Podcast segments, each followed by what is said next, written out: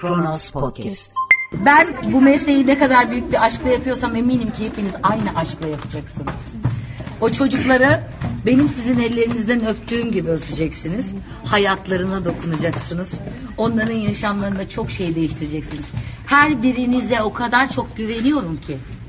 Her birinize o kadar çok inanıyorum ki. Bütün silahları donandınız.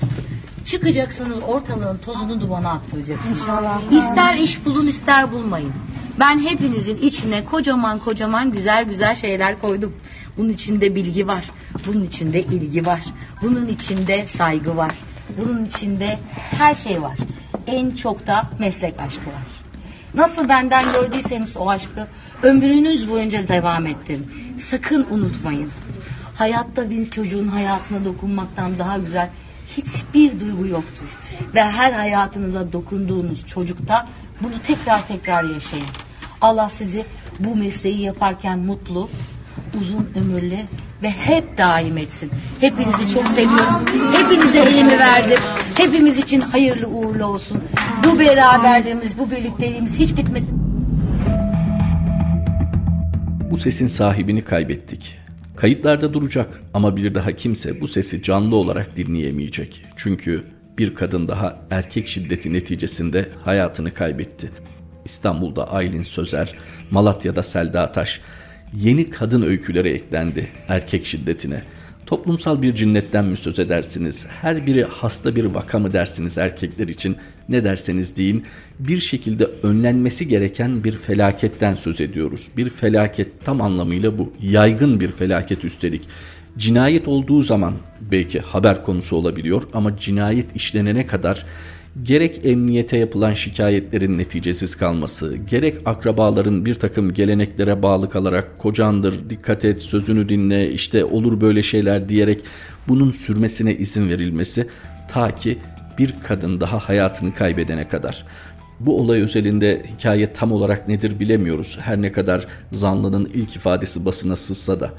Ama her bir kadınla şunu anlıyoruz ki koruyamıyoruz. Nedense biz sahada kadınları koruyamıyoruz.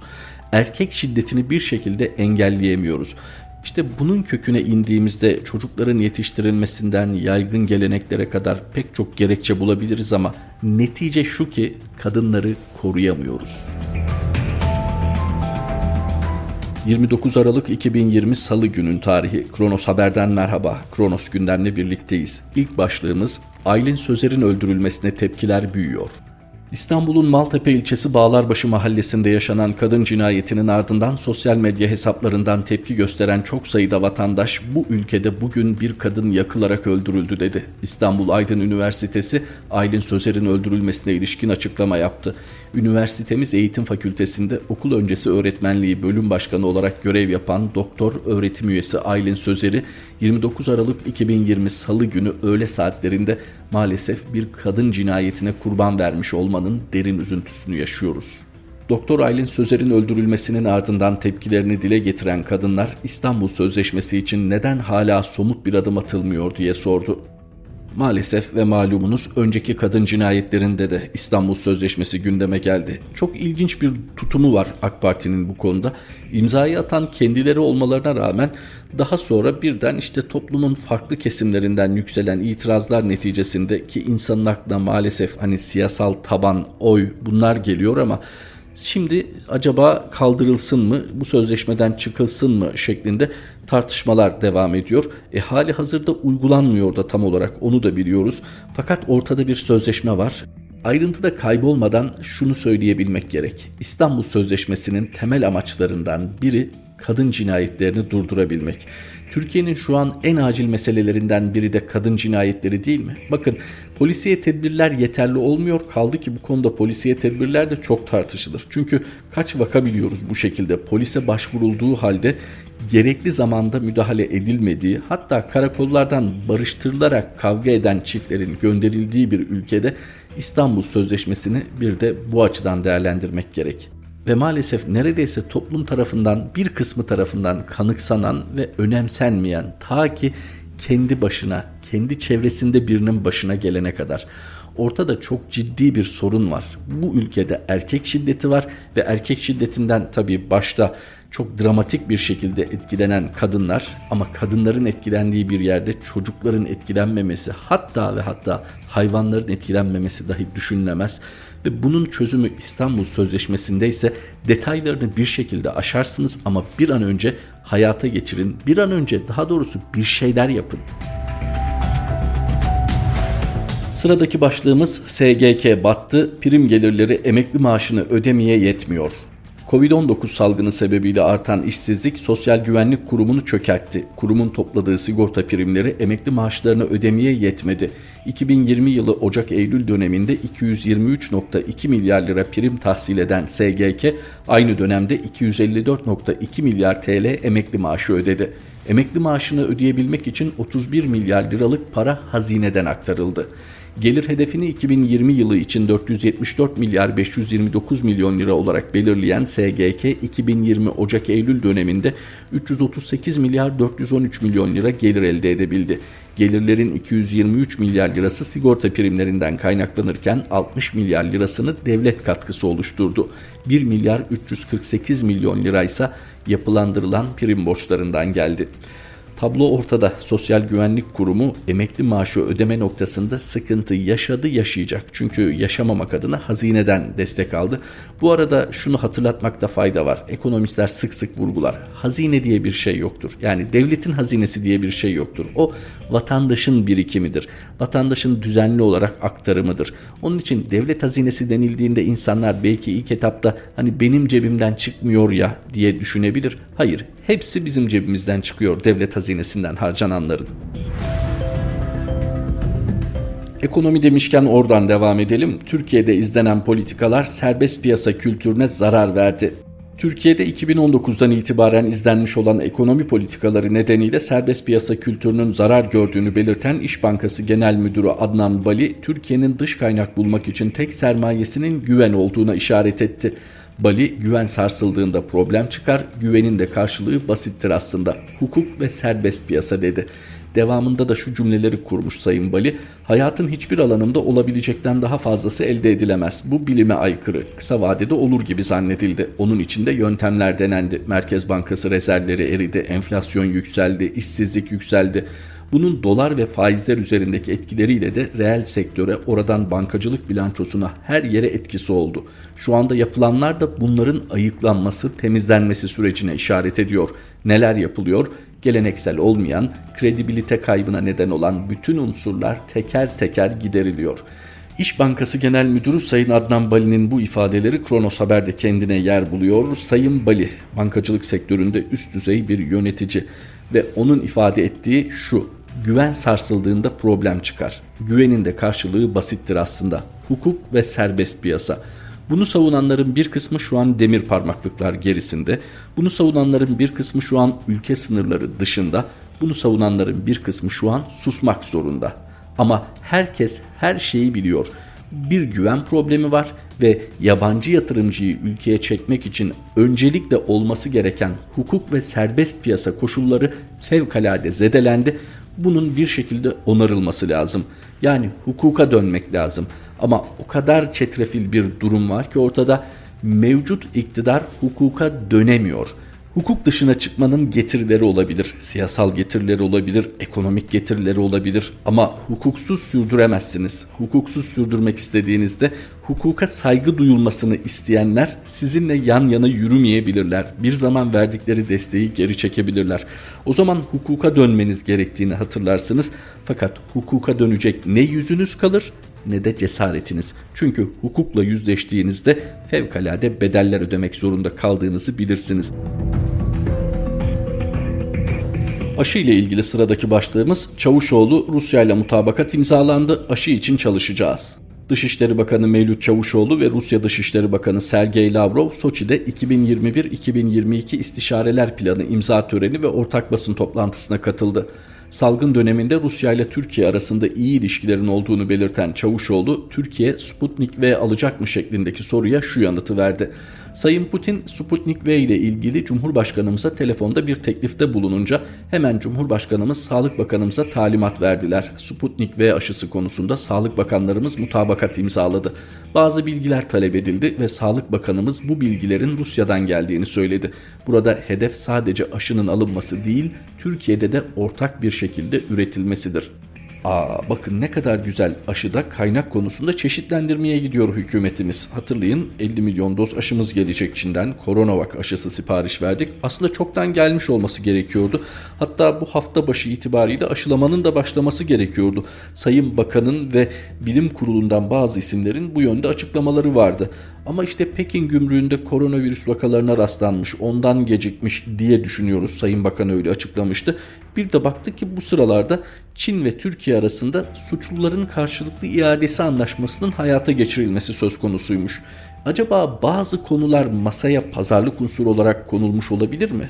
Çok mantıklı gelmeyebilir bu soru normalde. Fakat her şey açıklanmadığı için, şeffaf bir süreç yürütülmediği için insanın aklına her türlü soru geliyor. Çünkü aylardır, yıllardır sesini duymadığımız, göz yumduğumuz olana bitene Uygur Türkleri meselesi var değil mi? Ama şimdi bu anlaşmayla Uygur Türklerinin de iadesi söz konusu olabilecek mi? Ha bakın bu arada hükümetten doğrudan bir cevap gelmiyor ama hükümete yakın kimi isimler özellikle kamuoyu oluşturabilecek kimi isimler böyle bir şey olmayacağını, Uygurların iade edilmeyeceğini, bunun tamamen suçluların iadesi için imzalandığını söylüyor. Olabilir ama süreç ne kadar açık yönetilirse bu sorular o kadar hızla ortadan kaybolur. Gelelim oradan Rusya'ya. Nereden çıktı şimdi aşı konusundaki mutabakat? E yapmasınlar mı? Hani çaba göstermesinler mi? Ortada ciddi bir salgın problemi var. Elbette diyorum ya normal şartlarda takdir edilecek davranışlar. Fakat Türkiye, Çin, İran ve Rusya üçgeninde özellikle 2015 Temmuz sonrası açıklanamayan bir takım ilişkilerden dolayı bu soru işaretlerinden kurtulamıyor ve kurtulamayacak tam anlamıyla deşilmediği sürece.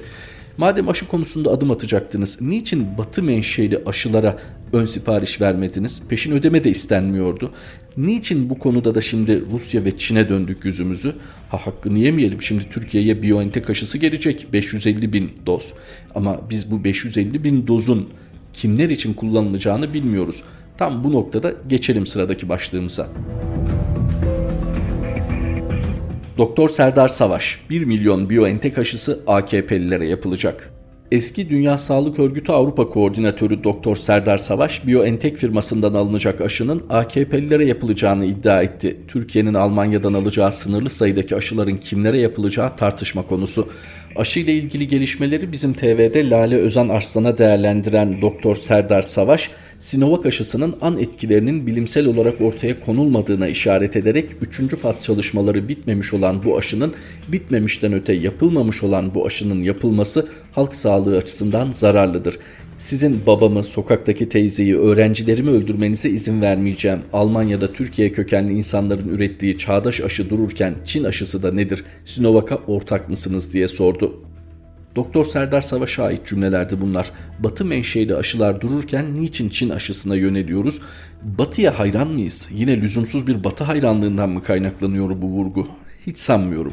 Batı bu konuda yönetsel tercihi olan demokrasinin gereği süreci kontrol edebildi. Sivil toplum örgütleriyle kontrol edebildi, bakanlığıyla kontrol edebildi. Bununla birlikte belki bağımsız bilim kurullarıyla kontrol edebildi ve faz 3 dahil bu aşıların güvenli bulunduğunu biliyoruz.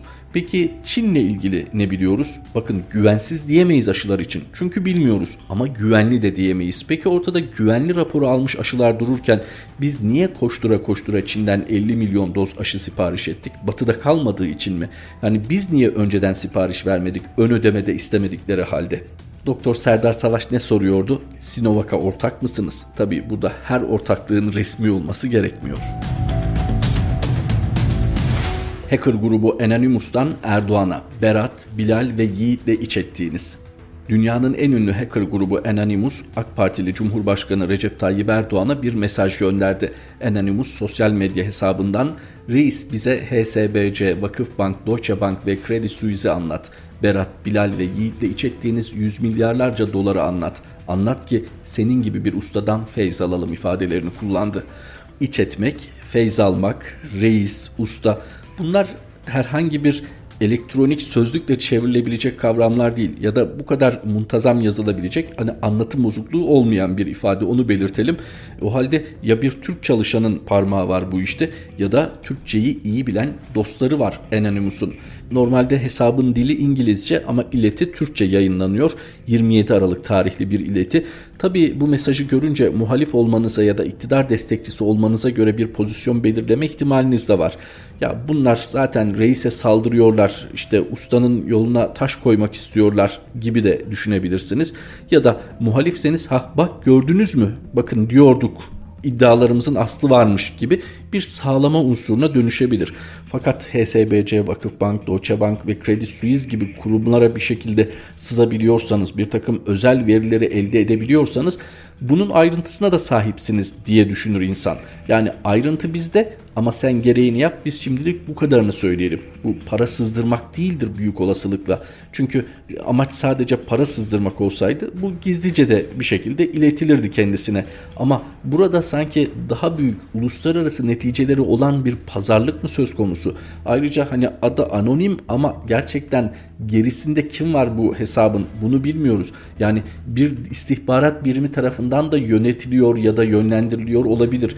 Diyoruz ya Türkiye'de her şey şeffaf olmadığı için en ufak bir soru işareti bile büyüyebiliyor, çok koyulaşabiliyor. O halde ne yapmak lazım? O halde şeffaf olmak lazım. Ülkeyi yönetirken hele devlet sırrı dışındaki her şeyin çok açık olması lazım. Basit düşünelim. Hatırlayacaksınız Manadası vardı. Hatırlayacaksınız İtalya'nın kara para soruşturması vardı. Bilal Erdoğan'ın adı geçiyordu. Tüm bu tür şaibeli konularda izlenecek yol bellidir. Şeffaf olursanız göğsünüzü gere gere ben buradayım buyurun her türlü soruyu sorun her türlü belgeyi koyun derseniz sorunu daha çabuk atlatırsınız. Ama tabi bu masumiyetinize güvenmenizde inanmanızla ilgili bir şey. Ama siz bu tür haberlere erişim engeli getirirseniz, bu iddiaları ortaya atanları hemen itibarsızlaştırmaya çalışırsanız insanların aklındaki soru işaretlerini silemezsiniz.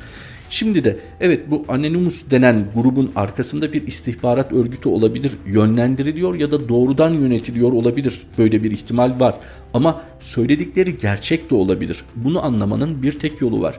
Sayın Cumhurbaşkanı'nın HSBC, Vakıfbank, Deutsche Bank ya da Credit Suisse'de ne tür ilişkileri var bunları ortaya koyabilir. Sayın Cumhurbaşkanı'nın kişisel olarak çok zengin olmadığını biliyoruz. Yani biz öyle biliyoruz en azından. Çünkü siyasetle uğraşmadan önce pek bir mal varlığı yoktu. Siyasete girdikten sonra zenginleşmişse eğer burada vermesi gereken bir hesap var demektir. Onun için gizlenecek saklanacak bir şey yoksa her şey dökülsün saçılsın bu konuda. Çünkü atalarımız çok güzel özetlemiş bir cümleyle. Ekşi yemedim ki karnım ağrısın. Karnı ağrıyanlar bu ağrıyı bastırmak için acaba sağa sola daha çok sataşıyorlar. Kendilerine yönelik bu tür suçlamalara makul cevaplar vermek yerine suçlayanları itibarsızlaştırmaya çalışıyor olabilirler mi? İyi Partili usta asgari ücret genel ücret oldu. Sıradaki başlığımız İyi Parti'den Erhan Usta'nın açıklamasını içeriyor. İyi Parti Genel Başkan Yardımcısı Erhan Usta Türkiye'de çalışanların %43'ünün asgari ücretli olduğunu belirterek asgari ücretin ülkede genel ücret haline geldiğini kaydetti. Sayın Usta'nın vurguladığı %43 oranı son derece önemli. Onun üstünde durmak gerek. Bakın Avrupa ile kıyaslayınca ortaya nasıl bir tablo çıkıyor.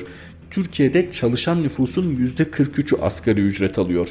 Avrupa'da ise bu oran %20'yi geçmiyor. %20'ye yaklaşan iki ülke var. Slovenya ve Portekiz. O da %20 değil, %20'ye yaklaşan. Belçika'da %5'i bile bulmuyor. İspanya'da %5'i bile bulmuyor. Çekya'da %5'i bile bulmuyor asgari ücretle geçinen çalışan nüfus bu ülkelerle ekonomimizin tam olarak kıyaslanmasının doğru olmadığı konusunda hemfikiriz. Fakat kimi örnek alacağız? Ve ne zaman bu ücretlendirme çalışan lehine dönecek? Çalışan lehine dönecek derken küçük servetler vereceksiniz demiyoruz. En azından yaşanabilir koşullara ne zaman çekeceksiniz? Elbette insanların sesi çıkmadığı sürece, sesi çıkanların da bir şekilde susturulduğu sürece Sokak röportajlarını hatırlayın lütfen. Rastgele yapılan röportajların nerelere rapor edildiği ve oradan geçen masum insanların düşüncelerini aktardığı için o iki cümleden dolayı kendilerini yıllarca demir parmaklıklar arkasında bulmayacağının garanti edilebildiği bir ülkede miyiz? İş dönüp dolaşıp aynı yere varıyor. Asgari ücrette dahil memleketin her meselesi hukukla, demokrasiyle çok yakından ilgili. Kronos gündemin sonuna geldik. Kronos Haber'de tekrar buluşmak üzere. Hoşçakalın.